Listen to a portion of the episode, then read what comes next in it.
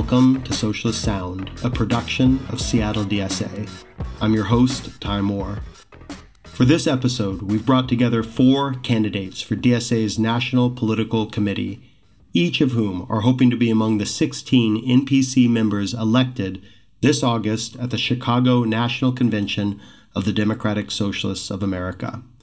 We're going to dig into the sharp debates and controversies that have surrounded DSA's electoral work over the last several years, and hear each NPC candidate talk about their proposals to change and develop DSA's electoral strategy. There are 41 candidates for the National Political Committee, which is the highest elected body between DSA's biannual national conventions. The political makeup of the team elected to lead the largest socialist organization in the U.S. is arguably the most important decision the convention will take. Yet, even within DSA, too often we default to the dominant norms of U.S. political culture, reducing political debate to soundbites and gotcha moments on social media.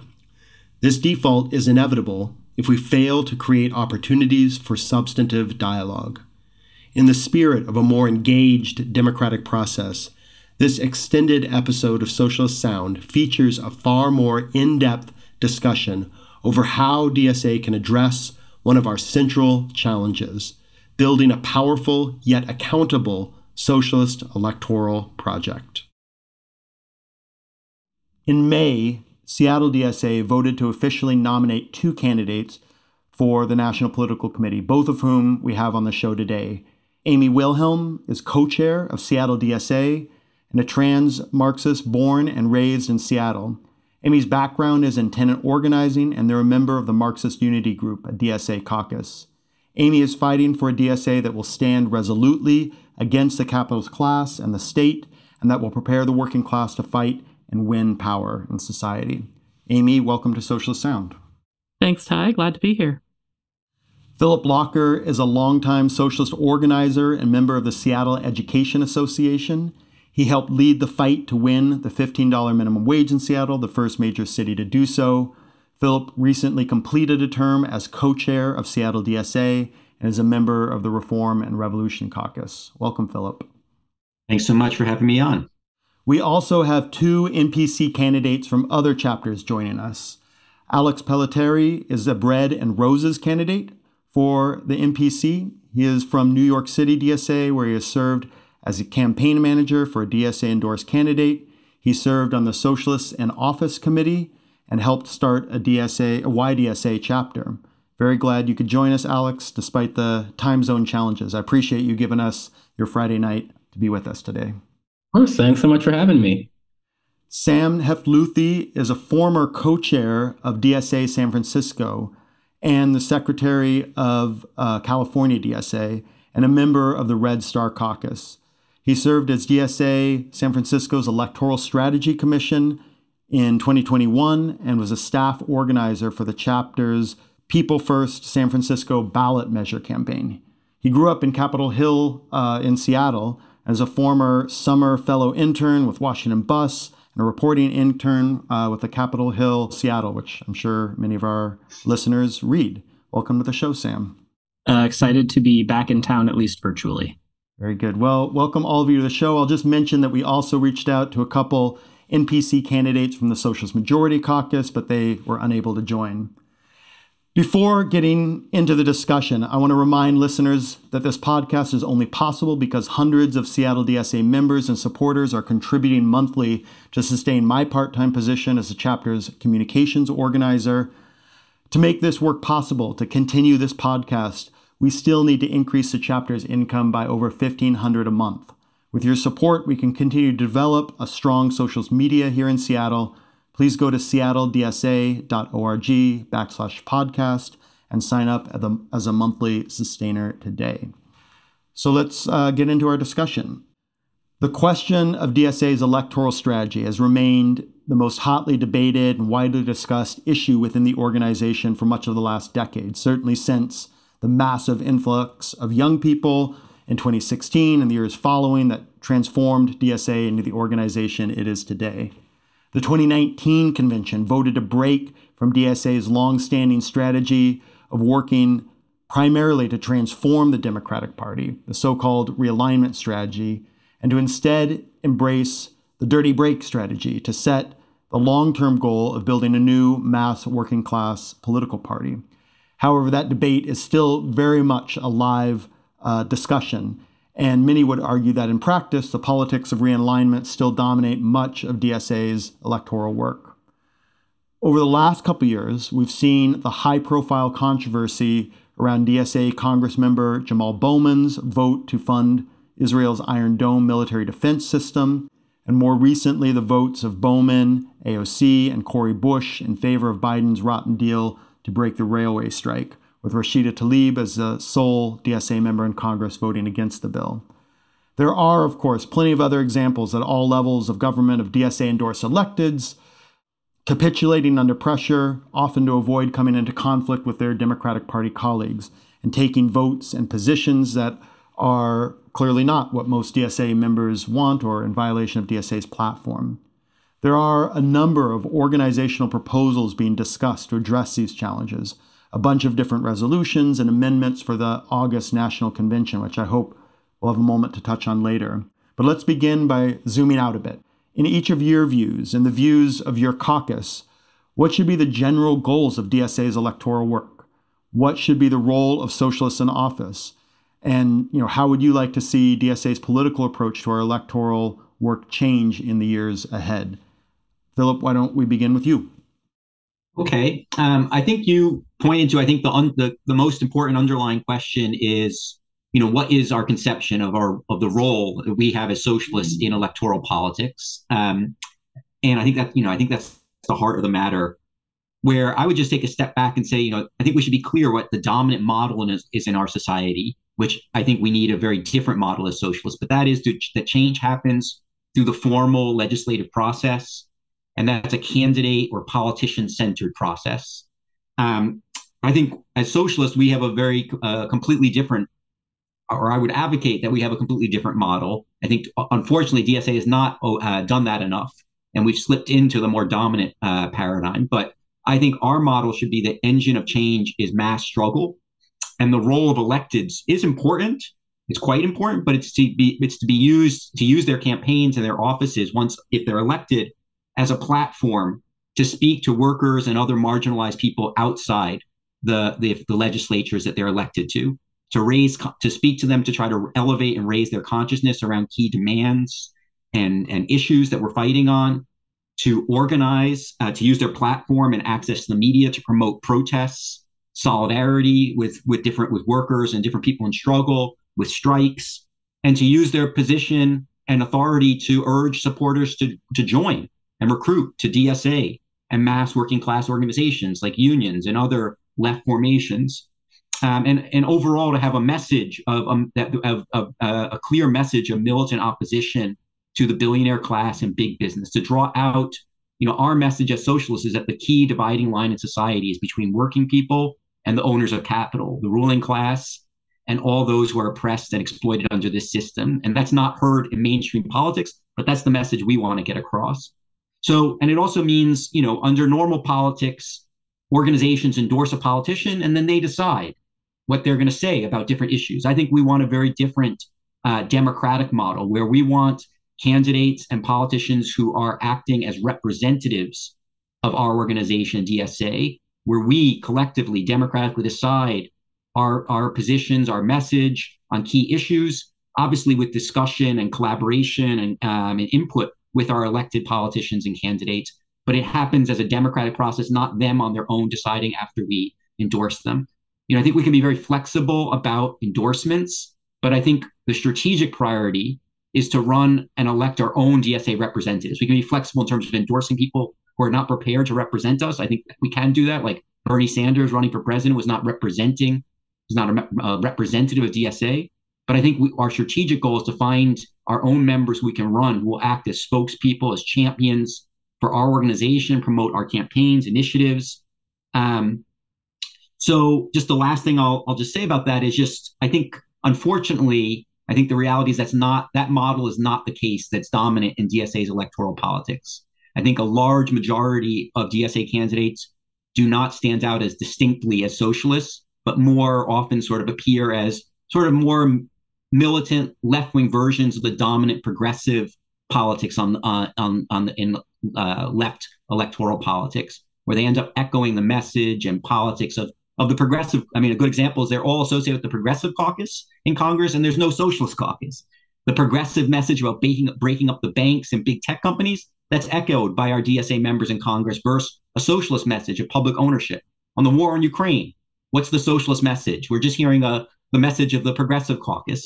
Um, there's not a class struggle messaging. Um, so, and we saw that, as you said, on you know the, the votes you highlighted. So the last thing I would just say about that is just with accountability. I think the other thing is that's related when we have electeds who break our core principles. What do we expect from DSA? I think I think the dominant position of our outgoing NPC was they they didn't like those votes you referred to, but they didn't want to make a big uh, deal about it. They want to move on. They thought it as embarrassing. I think we need a different policy where we have open discussion, public clarification, and debate, and not sort of brush over when those uh, things happen. Thanks, Philip. You said a lot there, and I'm sure we'll get a chance to dig into some of that more. But Alex, why don't we hear your views on the subject? Yeah, absolutely. Uh, so I think the goal of DSA's electoral work should be to eventually break from the Democrats and form a workers' party, and I think that every everything that we do should be in service uh, to that goal. And we're at a point where we have over 100 uh, DSA members who are elected officials across the country. Um, you know, this is like the most exciting time to be a socialist involved in electoral politics, maybe in the last 60 or 70 years. And for the first time in decades, we're in a position to move beyond talking about a workers' party in a theoretical way, like, oh, it would be a nice idea to have one day, to actually beginning to take concrete steps to make that happen. Um, and I think that there's two main things that need to happen that I hope that this NPC can really be a driving force behind um, for over the next two years. So I think that we need to create an independent socialist identity. Our goal should be for people to view elections as a competition between like a, a Democrat, a Republican, uh, and a socialist. And I think that the way that we can do that is by having DSA candidates explicitly highlight themselves as socialists, but also contrast themselves from the Democratic candidate by saying that the Democratic Party has always been the party of capital, has always been the party of your boss, of your landlord. Um, and I, as the socialist, am, the, and a, am a candidate of the working class. Because ultimately, right now, I think that you know most people, even if there is a DSA candidate in the race, view these elections as a, a, Democrat versus a Republican, maybe like a slightly more left Democrat or a slightly less bad Democrat, but still a Democrat versus a Republican. And I think it's our job to get people to view elections as a competition between you know, the wealthy 1% and working people, and to get them to realize that the wealthy 1% have two parties and that we need one of our own. But once we do have people in office, we, you know, we have to make sure that they remain accountable to DSA. And I definitely agree with Phil that there's is dominant, or maybe you know, a big tendency in DSA where people who think that the goal of socialists in office should be to pass legislation that helps working people. Um, and you know, may it, like it doesn't really matter how we do that. Maybe uh, it means that we're a little friendlier with leadership. Maybe we um, temper our socialist politics. You know, we we cozy up to the right people, but our main goal is just to pass social like progressive legislation. And and that's not an approach that I agree with. I don't think that's an approach that builds socialism. Instead, I think that socialists should be organizers first um, and legislators second. And I think that the the job of socialists in office um, is to organize masses of people, create mass movements uh, to pass these legislations, and to work with DSA um, to agitate against capitalism, uh, capital, which oftentimes is manifested through the leadership of the Democratic Party or the leadership, like a speaker of, of uh, a state legislator. And I think that we should be aware that you know agitating against these people will bring serious repercussions that probably no other elected official will will ever face. And I think that that's really where the role of uh, the DSA chapter comes in to make sure that we're not just electing people and then they go off and they fight these battles on their own, that we are supporting them, that we are providing them with the political cover to really uh, be uh, representatives for socialism um, in in public office. I just have one follow up because I think you painted a bit of a contrast that I agree with fundamentally that you know the main job of socialists is not just to legislate progressive reforms, but to be organizer in office, a movement builder, a builder of the socialist movement. But are those things necessary? And in contrast, I think frequently, you know, my read of history is oftentimes the best movement builders in office can actually get the reforms through by turning up the heat on on their colleagues, their Democratic and hmm. Republican colleagues. What, what do you think about that? Um, I mean, yeah, I, I definitely agree. I, I don't think they're in contrast. Um, but I think that there tends to be an over focus on the legislation, where it seems like the legislation is just the end goal of socialism. Rather, passing this legislation is is a step towards building a new society and changing the world. Um, so, you know, I, I think that we've seen a lot a, a tendency to put a lot of emphasis on well you know i gotta cozy up to the right people make the right deals. I can't you know piss off the right person because that might threaten the legislation. But i think that that is really you know missing the uh, the forest for the trees. Appreciate your comments alex. I'm sure we'll dig into that more. Amy why don't you uh, take a take a swing at this? Yeah i will first start off by saying that i agree very much. The purpose of our electoral work should be to build um, the socialist movement. Uh, and in office, socialists need to be certainly more than legislators, and they need to be organizing for that. I think the question you raised, you know, are legislation organizing really opposed? I don't think they have to be. Um, and I think that's, uh, as, as Alex said, I think that's it depends on how we do legislation, how we view that. Um, altogether, there is that very frequent idea that we need to be ready to make compromises. We need to um, engage in political trading, political trading. Um, to do that, um, I would say my position on that is, uh, as as Liebknecht put it, uh, no compromises, no political trading. But yeah, I think that in order to get that, is kind of the next question. There is our approach needs to be ongoing support. Our approach needs to be having that relationship. And I think this will come up um, again as well. But there is a question of how does that legislation get passed? And a lot of the legislation that we want to see, if we get it passed through just political office, through just working with other office holders, often will be watered down once it does get passed. It may be anyway, but we end up arguing for and celebrating something as ours that isn't what we wanted in the first place, isn't what workers want. So there's a there's a there's a, there's a dialectical relationship, if you will, um, between the movement outside of the office and legislator and um, socialists as elected officials, not just as legislators um, in order to get reforms that are really what we want to see passed, we need to have that movement outside. We need to make sure that, you know, we're not just trying to get other people to vote for it in office. We need to make sure that we're forcing them to. We're, you know, we're out there.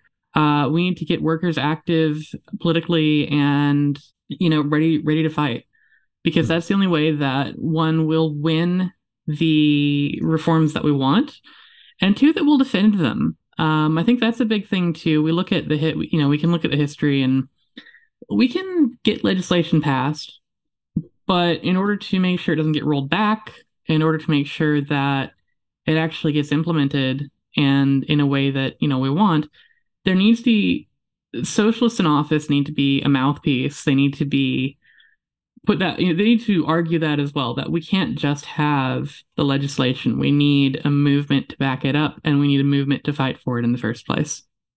That's right. No i think that's well said amy. Sam i'll give you the last word on this question. Yeah i want to agree with alex just in terms of framing the problem in the first place as you know the path towards the establishment of an independent working class party that can contest political power right? I think that is uh, that is the fundamental goal that we're talking about. Um, we should also note though broadly i think within dsa that specific sentence is uh, not something that you're going to find a lot of opposition to in the way that it's specifically phrased, but I think that belies a lot of differences around um, our broader strategy and orientation to existing political parties, existing political structures that happen within capitalist society.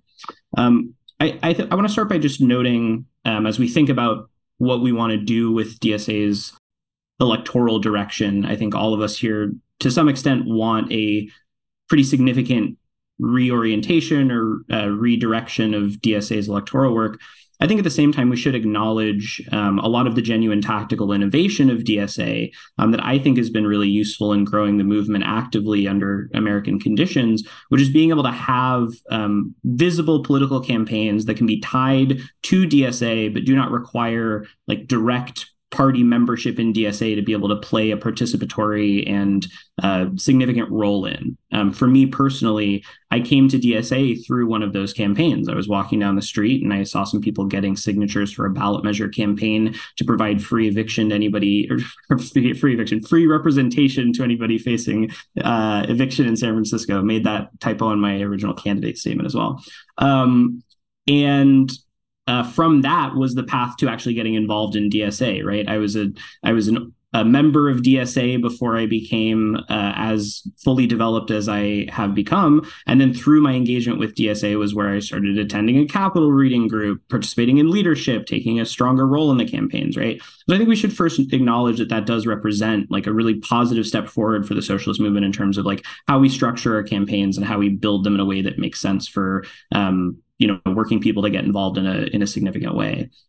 That being said i think we do need to acknowledge like everybody's been saying here that in a lot of ways there's what i am coming to refer to as a tactical drift in participating in electoral politics which is that either through the underlying assumptions about how you win campaigns or through the sort of existing structures of governance, you have a sort of drift away from a more militant socialist politics. And I think to me, the goal of DSA and the goal of an organization that can structure electoral work is to build the structures to resist that drift and to be able to actually establish um, a stronger approach to socialist politics in both our campaigning and within our uh, within our governance. I can talk a little bit more later on in the interview about some of the work we've been doing in San Francisco with Dean Preston. I think there's good models of different parts of this across uh, different tendencies and and chapters within DSA. Um, I think New York City, to a certain extent, has done a, a pretty good job in terms of coordination, from what I can see among elected officials. But in terms of how you actually use those levers and what you're actually steering uh, our elected officials to be doing, I think there's a lot of contradictions still to work out. And I think I agree with a lot of folks on here where you know we need to acknowledge that the goal is not simply to legislate our way to socialism or even to keep these little organizing uh, approaches as our path to specific legislative victories, but to see legislative victories as part of the broader agitational goal of the socialist movement in its current form, to be able to push for a higher level of socialist consciousness, um, but do so through concrete actions of either winning specific reforms or demonstrating how the specific reforms are being blocked by uh, capitalist parties, various interests of capital across uh, across the country. Thanks, Sam. And I, I think you raised a really important point that, you know, while I think the tenor of most of the contributions from y'all have been highly critical of DSA's present practice of electoral politics, there are and I 100% agree with this. There are a lot of exciting, interesting experiments. There's candidates and chapters that are increasingly pointing in a very different direction than you know what has been the dominant practice. And I think you know we'll have an opportunity a little bit to get into uh, some of the discussions, the debates in your respective chapters that that point in this direction. Philip, you wanted to jump in and raise a comment? Also, just circle back. I thought an interesting thing that Alex was saying about, uh, you know, and and people picked up on on the question of how much you focus on legislation.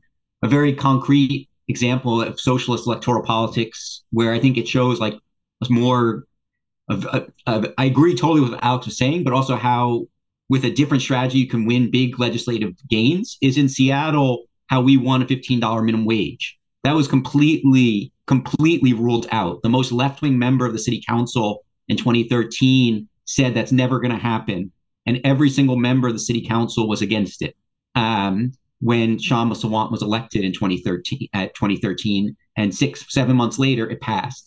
And the difference was not like good negotiations in city council; it was that the whole relationship of forces changed.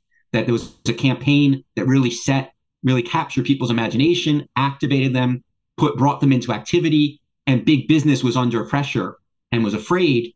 And when those negotiations happened, also that there was a threat of a ballot initiative that would be even more punitive to big business, better for workers, that forced a compromise. So I think that's just a little bit when we accept the framework. The question is, yeah, of course there's going to be negotiations. Of course there has to be legislation. The question though is, do we accept the existing framework of the existing balance of power? Within that, there's not a lot. The balance of power is not in our favor right now. Or are we is our main strategy how do we activate workers and poor and oppressed people into action and really change the whole dynamic where then it's a favorable terrain for us. Um, and I think you know that's the main that's the, the thing the prize that we have to keep our eyes on uh, in all of our activity rather than getting lost in the details of of what's the best compromise we can make with it or a good friendly relationship with this or that. lawmaker it's how do we energize our base to get politically active and move into struggle, which most which is a which is which is hard under under this system. Alex or any of y'all, do you want to quickly respond to Philip before we move on to the next question? Go, go ahead, Sam. Yeah, and I think um, Philip talked a lot about right? The the reason why you have these members in office is not purely to you know advocate as a single member but to advocate um, on behalf of the broader socialist movement and on behalf of a specific organization. I think um, another kind of under theorized part of uh, electoral strategy in dsa is all of the kind of ancillary aspects of state capacity that you get this sort of like weird side door access to with electoral politics. So, for example, in San Francisco, um, supervisors have the right actually to call a hearing on any topic within the city of San Francisco and are able to grill um, administrators of the mayor's office or you know various um, parts of the city government like pretty directly on on topics and be able to actually um, you know, like really make a, a, visible presence for specific issues. So this is something that's happened a lot in San Francisco around um, agitating for, you know, various corruption issues in San Francisco with our mayor's office, um, advocating for you know uh, actually having the city follow the law with respect to its treatment of homeless people. Um, so there's a lot of opportunities in terms of you know using those aspects of sort of the, the pulpit in addition to speaking on specific pieces of legislation. Um, another piece that I think is also really important is just the ability to use these levers to hire staff that is paid for by by the city right um, this is actually a really good mechanism to be able to have uh, folks who are DSA partisans doing like full-time political work on behalf of DSA. Um, some of their interests and some of their like what they're expected to be working on may be different, or I think there's some contradictions associated with that. But I think it's also a really good opportunity for us to build up the set of folks who are seen as doing full time political work on behalf of DSA or the socialist movement. I just add, you know, from my own experience, um, even if you're not elected, even if you don't uh, get into office, even candidacies can play a big role to build off what Philip was talking about in Seattle's winning 15. I was part of the leadership of the campaign that won $15 minimum wage in Minneapolis, the first Midwest city to do that. And it came out of my election campaign in 2013, where you know no one else was talking about it other than the fast food workers who weren't even going on strike in, in the Twin Cities yet. That that happened a year later. But we put that as a central demand of our campaign, systematically door knocked. I came up short um, in, a, in a very close election. Um, the Democrat beat me, but uh, but nonetheless, uh, within three years, we had uh, won a majority on city council to pass 15, despite there being zero people when we started who were prepared to step into that realm. So I think a good socialist campaign that sees itself as a movement building campaign doesn't have to win to be able to put some real pressure on the ruling establishment and begin to introduce new ideas, new policy fights, raise consciousness among workers um, about what's possible. We have over 200 elected DSA members across the country, most of whom see their role maybe in the way that Alex suggested of like, we want to get in there. You know, it's good to popularize socialist ideas, but we want to, you know, see what we can get passed, um, see what we can legislate. And it's not linked to a wider strategic vision. And while there are important exceptions, a lot of DSA members, especially at the state and federal level, end up um, being more accountable to the Democratic Party than they are in any specific or meaningful way to DSA or working class movement organizations. So I want to ask each of you if elected to the National Political Committee this August, how would you propose to confront this situation? What steps would you advocate DSA take to bring our practice more into alignment with your respective theories of socialist electoral strategy? And why don't we uh, begin with you, Alex? Yeah, so I think that most people, like most social selected officials, when they enter office, they intend to maintain a good relationship with DSA, to fight, you know, the Democratic Party establishment, to be this like radical voice for socialism. But I think that the pressures of being a socialist politician is a very conservatizing force. Um, and I know that, you know, at least in New York, you are in an environment that wants you to fail, that is actively trying to get you to fail. I mean, you represent a threat to the political careers of all of your colleagues. Uh, and you, it's very much set up so that dissenting from the popular view is discouraged and that real democratic input is, is very difficult to attain. Um, so I think that it's important that going forward, DSA is able to provide the support necessary so that our elected officials can continue to be principled socialists despite this very toxic environment. Um, and I, I think that it is necessary for us to uh, remain a pathway for them to be involved and accountable uh, to working class movements, um, but also be there to defend them if if they are attacked. If you know, I, I just trying to imagine what it's like to be a, a DSA elected official. If you're going to go on a limb and criticize party leadership, vote against a budget, you have to expect intense repercussions. But if you know if DSA is there to provide cover from those re- from those repercussions, it makes it much more effective. Um, so you know, I think this means that if somebody is is worried about being primary challenged, they know that they have DSA there to canvass for them. If they're going to have a protest against, you know, a, a bad uh, austerity budget, they know DSA can turn out people for them.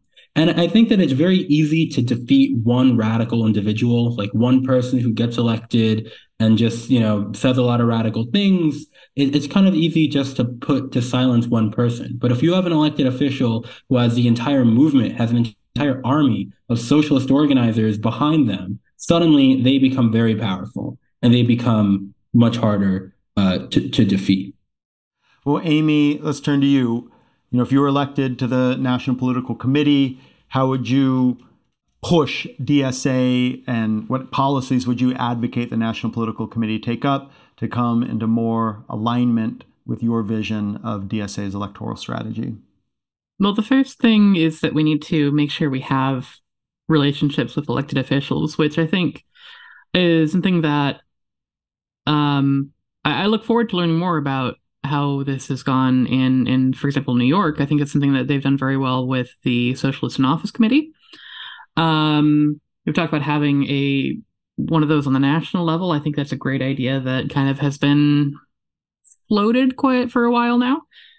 Um, but that's one way to develop and maintain those relationships. Um, a lot of the time when we have those um, you know those breaks or those apparently kind of breaks with our politics or being more disciplined to the Democratic Party. After that, we'll have our electeds sometimes be surprised that that isn't what we wanted. Um, and so the two two things with that. One of those is maintaining that ongoing relationship.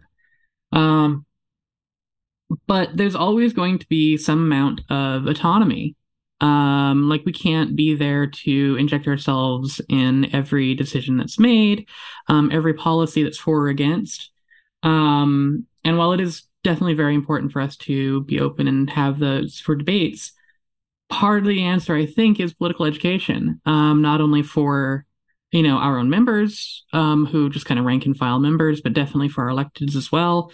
Um, is it an expectation? Maybe, but um, that kind of speaks to what Alex was saying, building up what I think my caucus would call cadre candidates uh, committed DSA members who will run for office. Um, and uh, you know, there's definitely that that huge conservative effect. Part of that comes from if this is what you're doing, then it kind of becomes a career.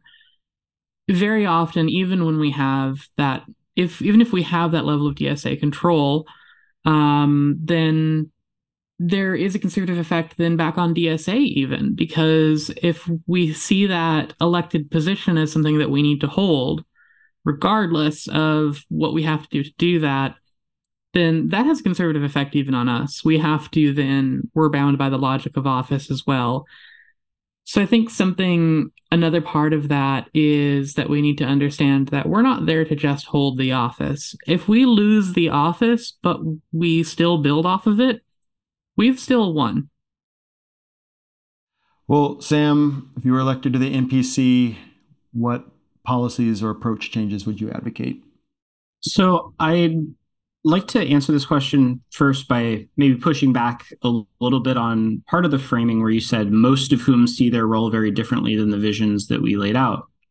Probably that's true. Um, but I think we also need to acknowledge that you know that question of most or these like these people believe this versus that these people believe that um, right now the national organization doesn't have a very robust system of actually tracking and engaging with and like keeping up with the perspectives of the various elected officials across the country um, and so i think you know though intuitively that's probably true. I think at the same time we need to um, bring a greater rigor to the work that we're doing at the national level. I think um, you know the National Electoral Committee and the NPC itself has been pretty over focused on uh, on election as part of the a focus for electoral politics with a, a, lot of underdevelopment of the actual guidance from the national organization about how to actually govern as a socialist. Um, I think this applies at the local level in terms of more opportunity for um, providing guidance to chapters about how to relate to elected officials in a more robust way.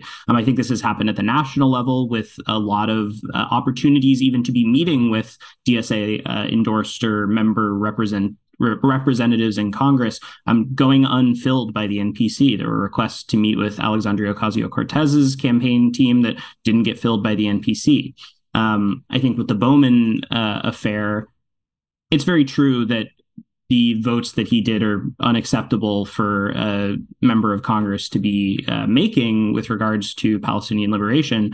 At the same time, I think the fact that um, there's such an underdeveloped apparatus for proactively connecting with uh, representatives and providing them, for example, briefs from our international committee on the right approach to really important issues of uh, international relations or just general opportunities for our elected officials to be opposing U.S. militarism and imperialism. Um, we don't really do that in a robust way. So, yes, of course, I think we need to be talking about accountability in terms of responses to decisions that we don't like. Um, but I do think that there's a lot more that we need to be doing in terms of proactive engagement with our elected officials um, that I'll note again, right? You'll hear that in abstract from a lot of folks across the political spectrum in DSA. Um, but because of different folks' political perspectives on why we run candidates, what their goals should be, how closely connected either to DSA's political apparatus or just to actually legislating as a socialist, they should be um, there are political reasons why those uh, apparatuses haven't been built out. And so I think we really need to be able to invest in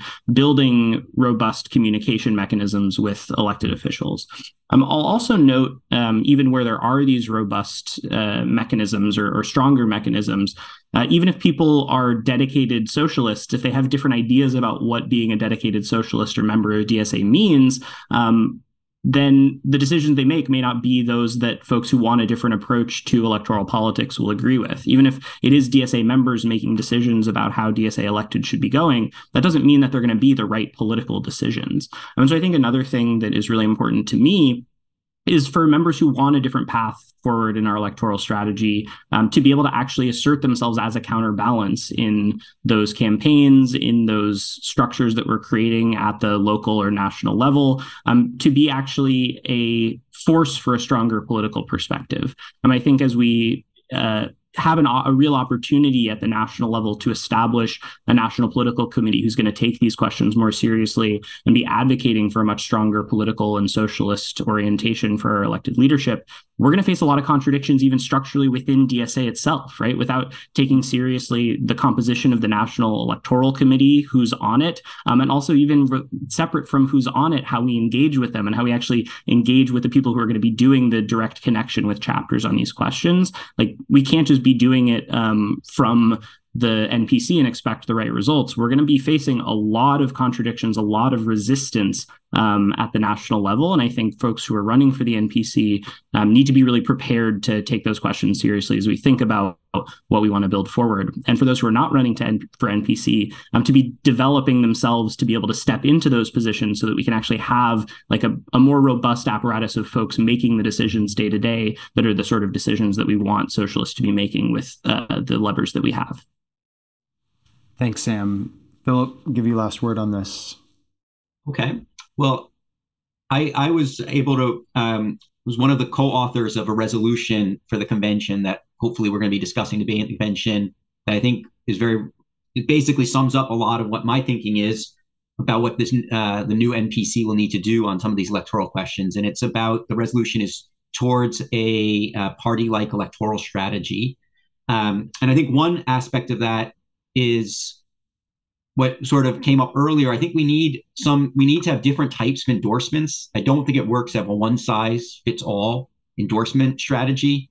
Um, where I think we have we can have a what we currently have where it's um, we can endorse. I think it makes sense to maintain our existing endorsement policies, and we can we're free to endorse DSA members who are running, but also endorse other socialists and left wing candidates who we want to we want to signal and politically communicate our support, encourage people to vote for, and it can go beyond that. It can be an active campaign with DSA's own message and material for that candidate, like we did DSA for Bernie, um, but you know, uh, but not a DSA member.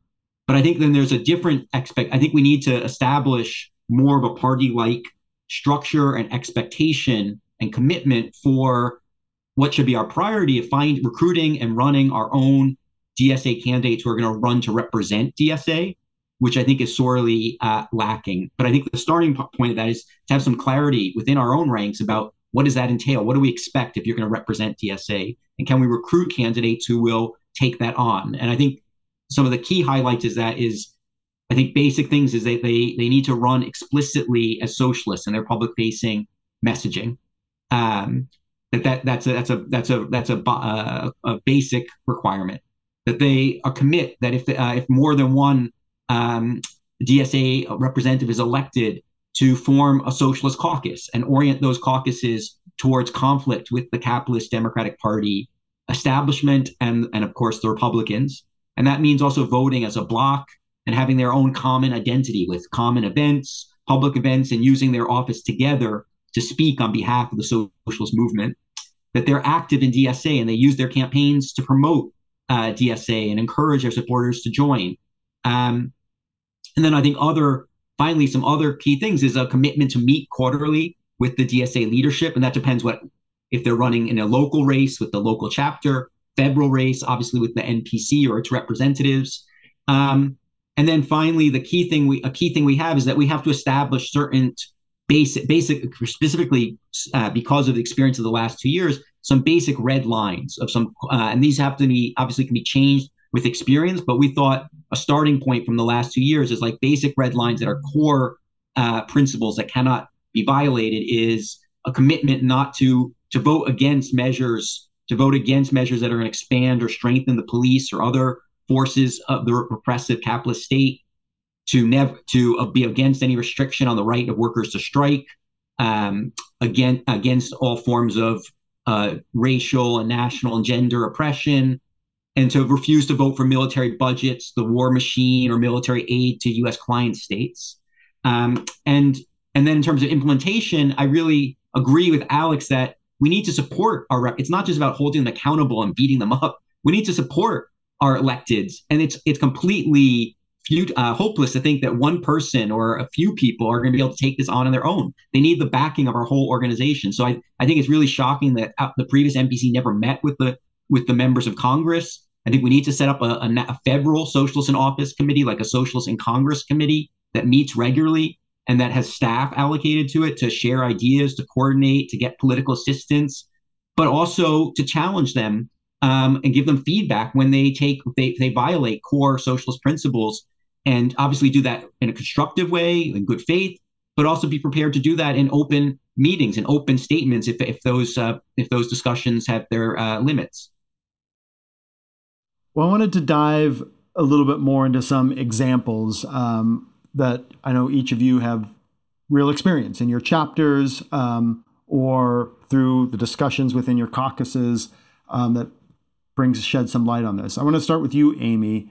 I know you and Marxist Unity Group, as you've already mentioned here, put a lot of emphasis on the party question, on the need to rudder DSA's electoral work and the goal of building a new mass working class party.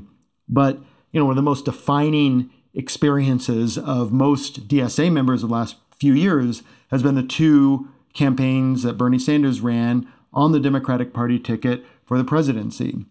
And many people um, within DSA will argue that uh, you know they gave Bernie Sanders gave the corporate Democrats a real run for their money, and that is evidence that the realignment strategy is is a far more realistic and to a certain degree is working. So how do you answer that argument? Well, I think uh, the argument for that for uh, the realignment strategy is is interesting one. Um, because I actually draw the opposite conclusion, and I think most observers of the Sanders campaign did draw the opposite conclusion. Um, in both cases, what we saw was, you know, Sanders ran kind of an insurgent campaign on the Democratic ballot um, ballot line um, in Democratic primaries. Um, and what we saw as the for as thanks for that is we saw the anti-democratic nature of the Democratic Party uh, come down on him hard uh, in every case, it you know the Democratic establishment forced him out because um, even policies like Medicare for all is just too much of a threat to the capitalist establishment for even the Democratic Party to tolerate. I think sometimes to use the Democratic line for for ballot access, um, while still being you know uh, very openly socialist and still putting forward a, a very openly socialist message, um, as opposed to being a Democrat, you know, uh, I think that's still very, I think that can be very useful because, especially in, in states where this isn't the case in Washington, but in a lot of states where it's really hard to get on the ballot if you're not already there. But yeah, I think another thing from the, the Sanders experience is this goes both this I've seen that again, seen this argued both ways, especially very recently. Um, but one thing that Bernie, I, I think, is a, a, strong example of is political independence, uh, being useful and popular, and putting politics forward, saying that you know we're against the capitalist class, we are for the workers we're not your, your we're not you know we're run of the mill Democrats. We're going to fight with them. That can be something that's really galvanizing. He didn't win. I think uh, a, a, lot of people would very reasonably argue that it's debatable whether he actually ran or he, he should have won or not. But beside the point, he didn't win. But he's still one of the best things to happen to the socialist movement. Um, still uh, was a major movement builder and that I think is a good example for what we can do uh, with electoral politics, win or lose. Alex, um, I know you've drawn a lot of lessons from your experience serving on New York City DSA's Socialist and Office Committee. Um, I think it was between 2021 and 2022. Is that right? On the face of it, you know, from what I can see and what I've read, New York City DSA Socialist and Office Committee is a model for how a lot of DSA chapters and the and the, at the national level should operate. It was established in 2020. Um, the ISO brings together New York City DSA steering committee and working group leaders with DSA's elected state senators and assembly members, and the eight state represent DSA state representatives on the ISO or SIO are expected to vote and act in a unified block whenever the group takes collective decisions. I saw this quote from Zohran Mamdani, New York DSA State Assembly member. He said, quote, we have created a decision making process by which we could air out a question, whether it be a legislation or whatever else, or endorsements, and then have a structure to debate and then vote internally to figure it out. Where do we lie on this as a committee? And how do we ensure that we move as a collective in the midst of individual dissent? But in that same article where Zohran was quoted, I don't have the quote uh, handy, but I know Julia Salazar also said, you know, and sometimes when we don't agree, the SIO does not take a decision, and members are free to vote or act as they see fit. And I, I think that sort of opens up a space where I know you're you came out of that experience with a lot of criticism, despite you know the ostensibly good structure. So tell us a little more about that. Yeah, no, for sure. I mean, I think just to start off, I, I feel like I, I am someone who has been very critical of the SIO, and I don't often say that. I think it is probably one of the the biggest and most exciting electoral achievements of the socialist movement to have you know eight people who are meeting weekly who are you know at least attempting to operate as a socialist bloc whose campaign staff whose government staff are almost entirely dsa members. And i feel like i don't i want i want to take some time to recognize that it is impressive. It's very impressive. it's hard to to make that happen. Um but you know it's definitely not perfect and and, and i think that you definitely touched on that, um, where I I, think that it, it, in the past it has lacked discipline. Um, it, it, has lacked uh, the ability to operate as a block. Um, but, but I think that, that you know my term my time on the SIO um, has exposed some other things to me as well. Um, and I think one thing is that there really lacks a long term goal of our electoral politics like we don't you know it, are we trying to just elect enough people to pass our legislation? Are we trying to get a majority of dsa members in the state house? Like do we want to run and win like a governor's seat? Like there's no clear like when will we have enough people? Like what do we do next? Like those questions aren't really answered. Um the one two three four plan was proposed at our last convention to answer that question, which would have said that the goal of our electoral work is to build a party like structure and eventually break from the Democratic Party. Um, and the one, two, three, four plan was defeated, um, and which, you know, is, you know, that's fine. That's a democratic decision. But what was frustrating to me was that there was no alternative. People said, well, we don't want to do the one, two, three, four plan, but they don't want to say what they, they, they do want to do. So um, it, it, makes it difficult to to really strategically plan, like create a long term socialist plan, if we don't know what our goal is. Um, and you know, I, I think that also, like what's been alluded to before, uh, there's an overly insider approach that, that has been taken. Like we all know the the inside outside strategy, where we have people on the inside who who agitate for our priorities internally, but then we provide pressure um, through outside organizing. And I think that there's been a lot of discussion about how can we, you know, make sure that we're making the right deals, we're not, you know, pissing off the the wrong person uh, to get our things passed. But th- there's not a lot of um, discussion about the external factors. And I think that we should recognize that, you know, our DSA members in office have th- their opponents are the Republicans, but also more powerfully, their opponents are capital that no one else is is really facing. But I think oftentimes their response to, to being attacked by capital, to being attacked by the Speaker of the Assembly, by party leadership, is to befriend them. Um, it is to try to avoid that from happening. And, and, I don't think that they utilize the power of DSA, of you know, an organization has tens of thousands of people, the power of New York City DSA, which has elected eight people or seven people and one upstate. I, I feel like that's that's not often utilize. Yeah, I, mean, I, I think it will really help our listeners if you give an example. I know in our previous discussion you talked about the example, and I think you wrote about this previously too, of Julia Salazar making a decision not mm-hmm. to endorse another DSA candidate. Um, mm-hmm. To me, that was really illuminating on sort of how this dynamic plays out in, in concrete terms. Do you want to speak to that a little bit? Um, yeah, I mean, there there's a, a, policy in the New York State Senate where you don't endorse against incumbents, um, which is deeply undemocratic.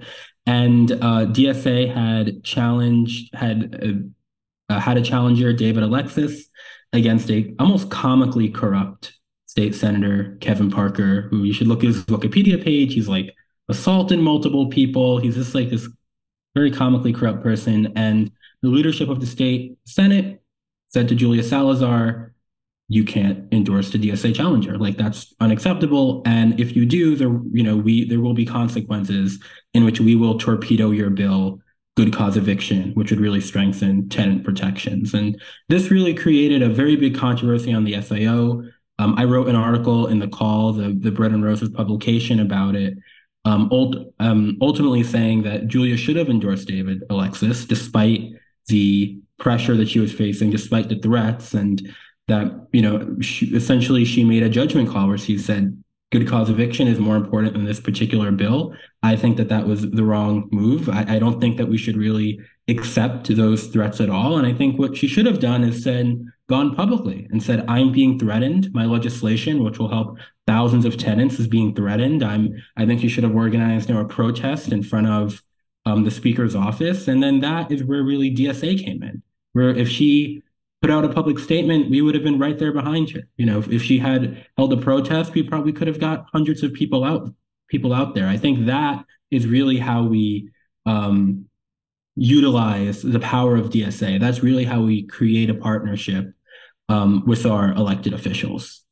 Um, but but also something that I also wrote on in, in that article is that the real lack of transparency that went on. And, and part of the reason why that article was very controversial in New York City was because these conversations are intended to happen behind closed doors. They weren't intended to really have this public um, input. You mean closed and doors I, within DSA is what you're saying? Yeah, within DSA. That the decisions of you know who like you know the the SIO is very much a closed committee. It, it's not really something that um, where public input is welcomed on decisions like this. You know, there there's a, a cone of silence, as as some people have said. And, and I think that these politics should happen in a glass house where everyone has the opportunity to, uh, for input, where these decisions that, you know, we're not going to not tell people out of fear of retaliation. We are going to discuss this with their membership. You know, it doesn't have to be every minute decision, you know, should not be discussed by everybody. But I think major decisions like who a candidate's going to endorse, you know whether or not you know the strategy around a, a, major bill is absolutely something that should have the the democratic input. And i think if we don't if we have these you know closed off discussions what ends up happening is that the elected officials are set the political priorities for the movement. Where in reality i think the movement should set the political priorities for the elected officials well said um, philip i'm hoping you can draw out some of the experience of seattle dsa's electoral work I think DSA uh, people don't like to. No one wants to be, uh, be the messenger of bad news, but I think DSA is in crisis. Um, the last two years, we've seen us us fall in our membership. Uh, chapter particip- mem- activity in chapters and participation is falling. Um, and I think the kind of electoral problems we're talking about, I think most it's not just on the congressional level. What Alex just talked about in New York is very is very real, and that's happening elsewhere as well. But obviously, Congress is the highest profile, and the fact that you have you know the votes to fund the Israeli military, uh, the votes to to ban a railway worker strike. These are and and more than that, those are just I think the most glaring examples of. But there's been a process where the the DSA members in Congress have moved from being uh, really insurgent oppositional forces when they first were elected to more and more. It's not like I'm not saying it's not black and white, it's not it's not hundred percent, but more and more being incorporated into the establishment and taking a less confrontational approach. I think that's really demoralizing to our members and to the left, um, and as part of this crisis. So the point I want to get at is I just think um, the reason I'm motivated to run for the NPC is I think we need a serious course correction. I think if we continue on the in the current trajectory, we face a real risk that DSA um, might not just be a continuation of the kind of slow crisis we're in, but we could see a real intensification of that. And I think there's a need to really turn things around. Um, and just one example, uh, I, would, I could give more just on a national level is just with like the railway vote that Seattle DSA was involved in is, you know, I don't expect mir- like the, it's not like the NPC. I don't expect miracles that the NPC could just on two levels. I don't expect miracles. I don't think if all four DSA members voted against the railway strike, that would have changed the result. I mean, the railway bill, it still would have passed and the strike would have been banned. But at minimum, our four members in Congress could have made crystal clear this is not this is not what we want, and we stand with the workers, and we will never uh, try to use state power to block your ability to go on strike. That that's a that's the bar we could have cleared, right? And say if you're angry about that, DSA is an alternative, and our Socialist Caucus is an alternative. The Progressive Caucus might vote for that, but we're not. But then also, I don't expect miracles from the NPC. Maybe the four mem- the three out of the four members in Congress were going to do that. But what could the NPC do? I think the NPC response was really um, uh, was really inadequate. I mean, there was a statement that was sent out and tweeted, which was good. But what we in Seattle DSA did is we were demanding and campaigning that the NPC can be have a public town hall where we invite the members of Congress, all four, including Rashida Tlaib, who did the right thing and voted against that, but also the three Congress uh, members who voted for the ban, come and speak to the DSA members and explain why you did this. And then I'll have the NPC and other representatives of DSA, uh, elected representatives, explain our disagreements. Let's have a real debate and back and forth. And that's part of that democratic atmosphere I think Alex was talking about, where there are differences. Let's not let's not uh, uh, uh, brush them under the rug. Let's have if we're going to have a democratic organization, it's not. We need to have these things discussed and debated. Hopefully, through that, electeds' views can be changed, but also through that, maybe they have things that we, members don't know about. There should be a real dialogue and debate. And I think that was damaging that the NPC sort of I think had the desire to just sort of move on and get get over this embarrassment. But I think that sort of reinforces the damage, and I think we need a different policy on the NPC. I think that was really helpful, Philip. Sam, I'm gonna I was gonna cue you to talk about your experience in San Francisco, which you're uh, absolutely welcome to. I know you all have had some debates and discussions recently and changed your electoral policy and some interesting experience with um, Dean Preston's two campaigns. But so talk about that if you want, or you can do what Philip did and just talk about whatever the hell you want if you think it's going to be more interesting for our listeners. Go for it.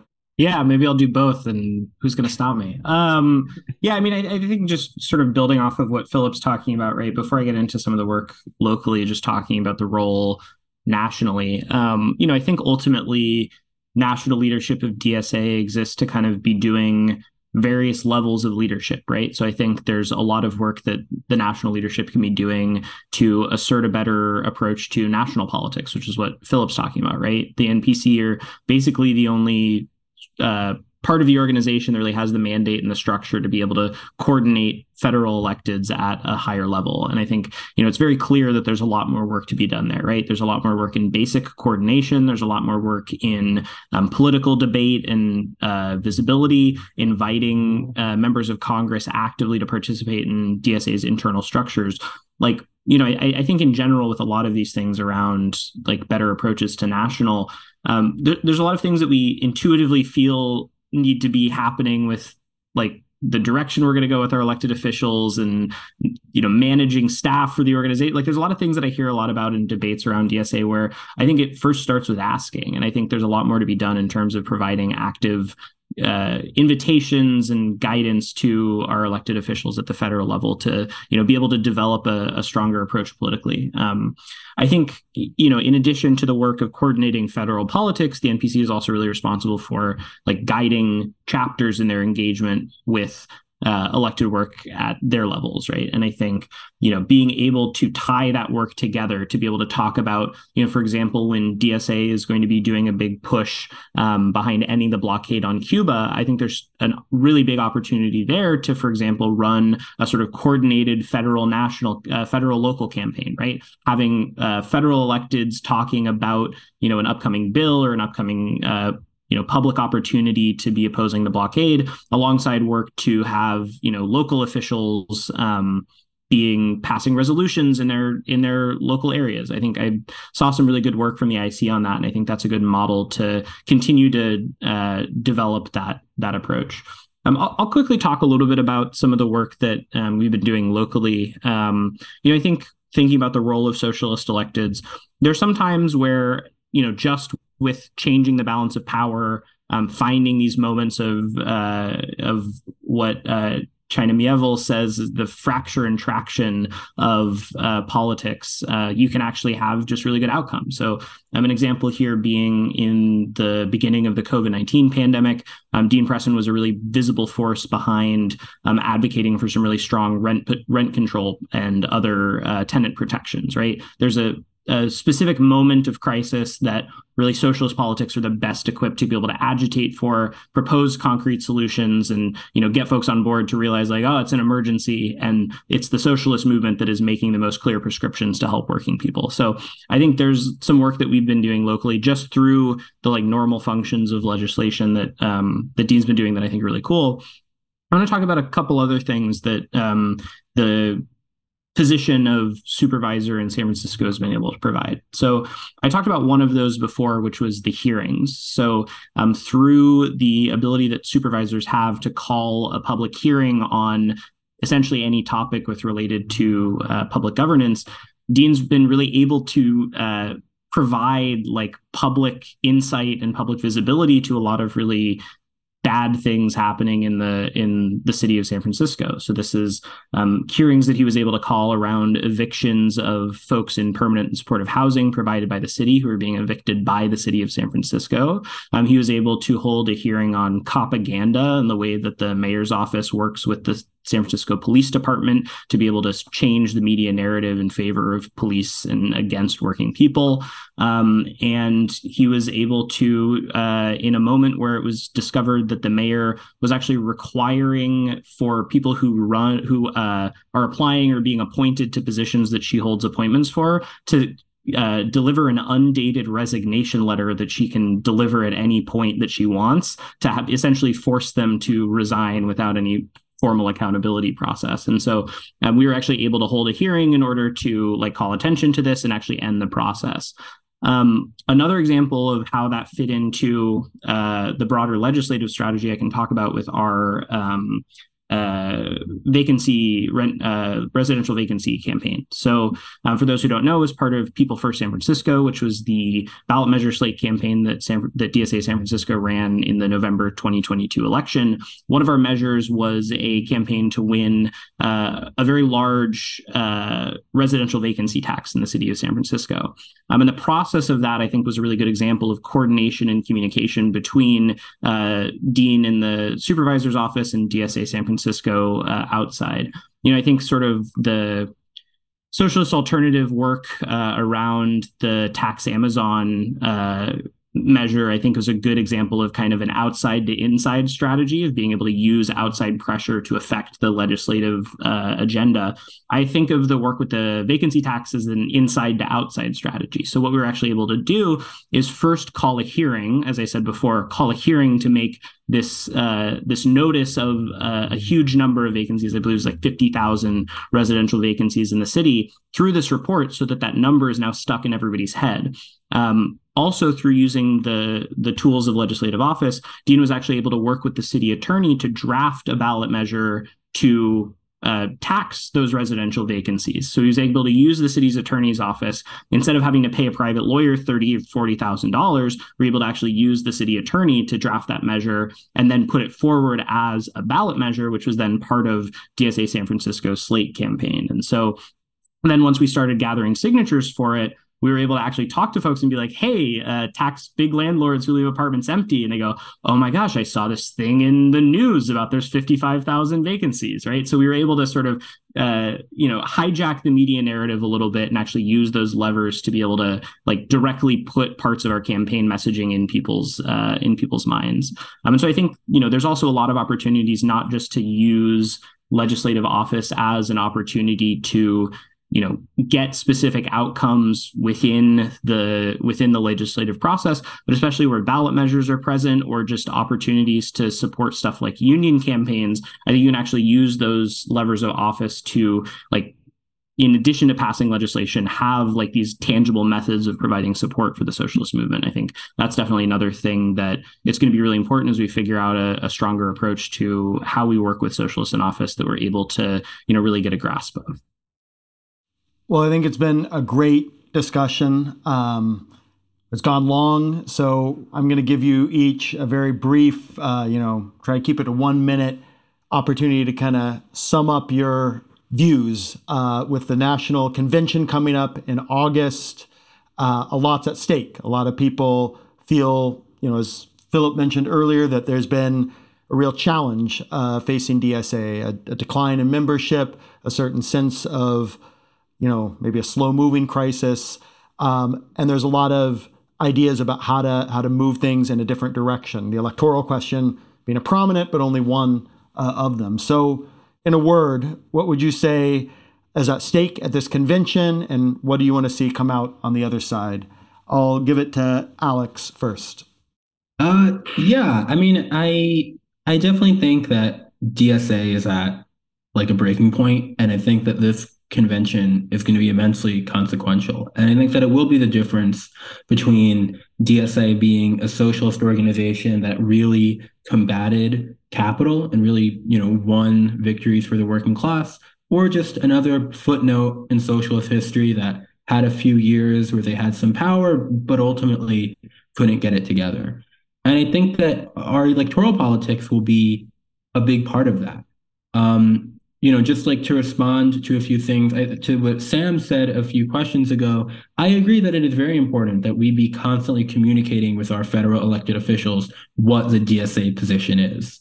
I think we have to be make very clear um, that this is a, the socialist position, and either you you follow that or, or you don't. And it's important that that socialist position be something that provides an alternative to the Democratic Party. That people see DSA, people see socialism as an alternative to the Democrats, um, in a way that we can ultimately build a, a brighter future. Thanks so much, Philip. Go ahead. Well, building off that, um, I, I, think I, I, think the convention is a really critical opportunity for us. It's a strength of DSA that we're a democratic membership organization and we can come together and have a real debate and vote on these issues. But I think we really need to seize that opportunity to turn things around. And what I would want to build on what Alex was just saying, we have to be seen. The, there's a real problem that we're associated with the Democratic Party, given that they're in power. Uh, right now, the majority of working people are seeing their their wages falling in real terms with inflation. We're seeing people are not happy with the direction of the country, and the Democratic Party is the ones who are primarily leading the federal government, and we're I think way too associated with that. So I I think a real we need a real discussion at the convention about the 2024 election, the presidential election, and where does DSA stand? I think it's an opportunity actually for DSA to really uh, clarify and distinguish itself more. I don't think we should allow Joe Biden to be an albatross around our neck. Obviously, we want to see the Republicans defeated, but there's an amendment that uh, uh, uh myself and others have put forward saying this convention is going to vote on uh, that we will not be endorsing Joe Biden. We obviously recognize the danger of the far right, and we want to build independent working class movements against the far right. Um, but that we also, in you know, it's Joe Biden's policies and the Democrats' sort of corporate Wall Street policies that are creating the ground for Trump or DeSantis to have a credible chance of winning because there's popular discontent. So I'm curious. I mean, I'd be curious what other people think about that, but I think that would be a really good signal to of a change in course of DSA to come out as have the uh, have the courage and audacity to be a bold opponent to um, obviously the billionaires, but also the Democratic Party um, and Joe Biden in, in, a, in an election that really matters and that are going to dominate, I think, social movements and the labor movement and discussions in the working class the next uh, next year and a half. Sam, what's your last word? Yeah, so um, you know, I, I agree with folks here that the upcoming convention is a really consequential moment for DSA. We've sort of structured a democratic process in which we have a really uh, consequential moment for DSA every two years, kind of no matter what. Um, but this one, I think, is a, a, particularly strong example, especially given I think a lot of the particular conditions of last year um, or last convention meant that the organization wasn't really able to hammer out its politics, especially through its leadership election. There's a lot of driving folks out on personal grounds and not political grounds that happened. I think that was really unfortunate. I'm really looking forward to being able to actually have the organization hash out its politics, um, both through the resolution process, but also through the leadership process of elections this cycle. Um, we know that, you know, you can pass good resolutions, you can pass uh, a good set of uh, directions for DSA at the convention level, but ultimately, if you have a leadership who's going to be hostile to those resolutions or hostile to executing on them, um, it's not really going to matter that much. And so, you know, I think as folks are thinking about what needs to happen in order to affect the change that we want in DSA, I also am really uh, pushing folks to be thinking very clearly about leadership of the organization, right? Um, being able to actually have folks stepping forward to lead DSA that are able to embody um, the political directions that we need and actually execute on the decisions made by the convention. Um, with respect to specific um, electoral resolutions, my caucus hasn't made decisions on which ones we support. We're also looking forward to amendments to the National Electoral Committee resolution that I know are likely to be coming down the pike.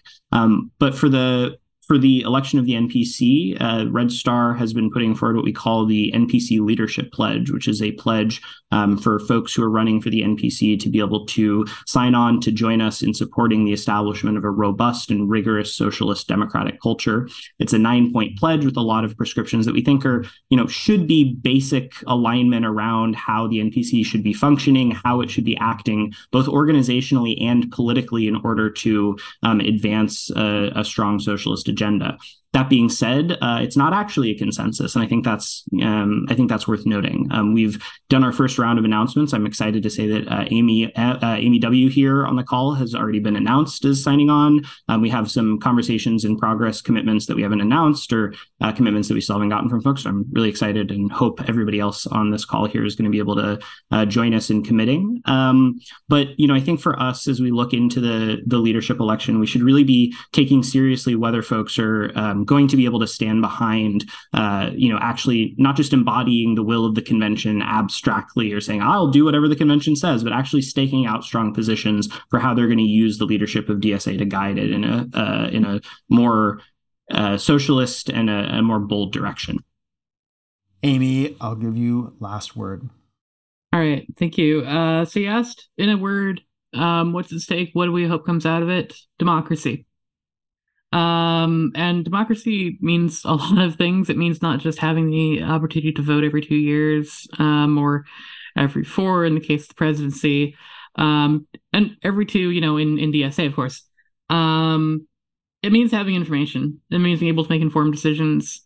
Um, this I, I thought it was really exciting hearing about um, hearing from Sam about the kind of uh, hearing process that they have in San Francisco.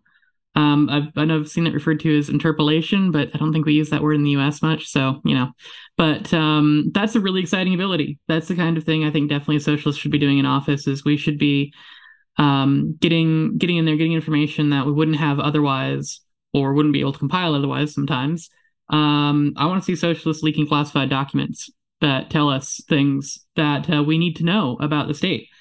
Um, on that same thing, talking internally in DSA, uh, there have been important things that have been there have been important conversations that have been concealed. Uh, we heard a lot from the NPC and, and again the Bowman affair. We heard a lot about how well these were commitments made and they need to be executed on, but we can't tell you what the commitments are, um, which was uh, just a very strange thing to interact with. Um, and uh, Alex speaking about like the SIO as well being very kind of closed thing, something that you don't really talk much about outside of it, or that information doesn't really flow into and out of.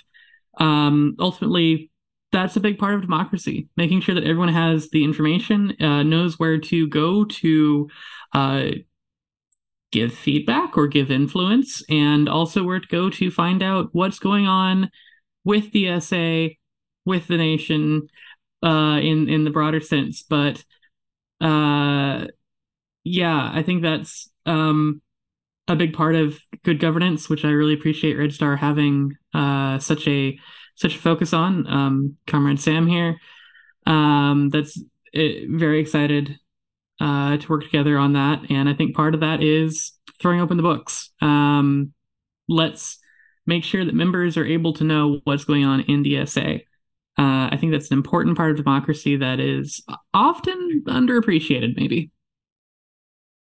Well, Amy, Sam, Alex, Philip, thank you all so much for joining this discussion. I think it was really thought provoking. I think our listeners will enjoy uh, hearing your perspective as we head in to the National DSA Convention this August. So thanks for joining me. Thanks so much. Glad to join. Thanks so much for having us. Thanks, everyone. Thank you. See you all in Chicago. That was Sam Heft-Luthy of Red Star, Alex Pellitteri with Bread and Roses, Amy Wilhelm with Marxist Unity Group, and Philip Locker with Reform and Revolution. They are candidates running for DSA's National Political Committee, which will be elected at the August National Convention of DSA. If you like this podcast and want it to continue, please consider becoming a monthly sustainer of Seattle DSA to maintain my part time position as Seattle DSA's communications organizer, as well as Guillermo Zazueta's part time position as the chapter organizer. We need to raise Seattle DSA's income by over 1500 a month. Go to seattledsa.org backslash podcast today to contribute what you can. Again, that is seattledsa.org backslash podcast.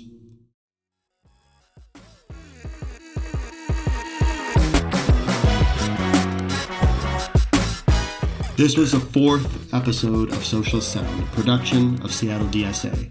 Thanks so much to Jason Corey for mixing this episode, to Luke Wigren and Charlie Spears for their ongoing technical support.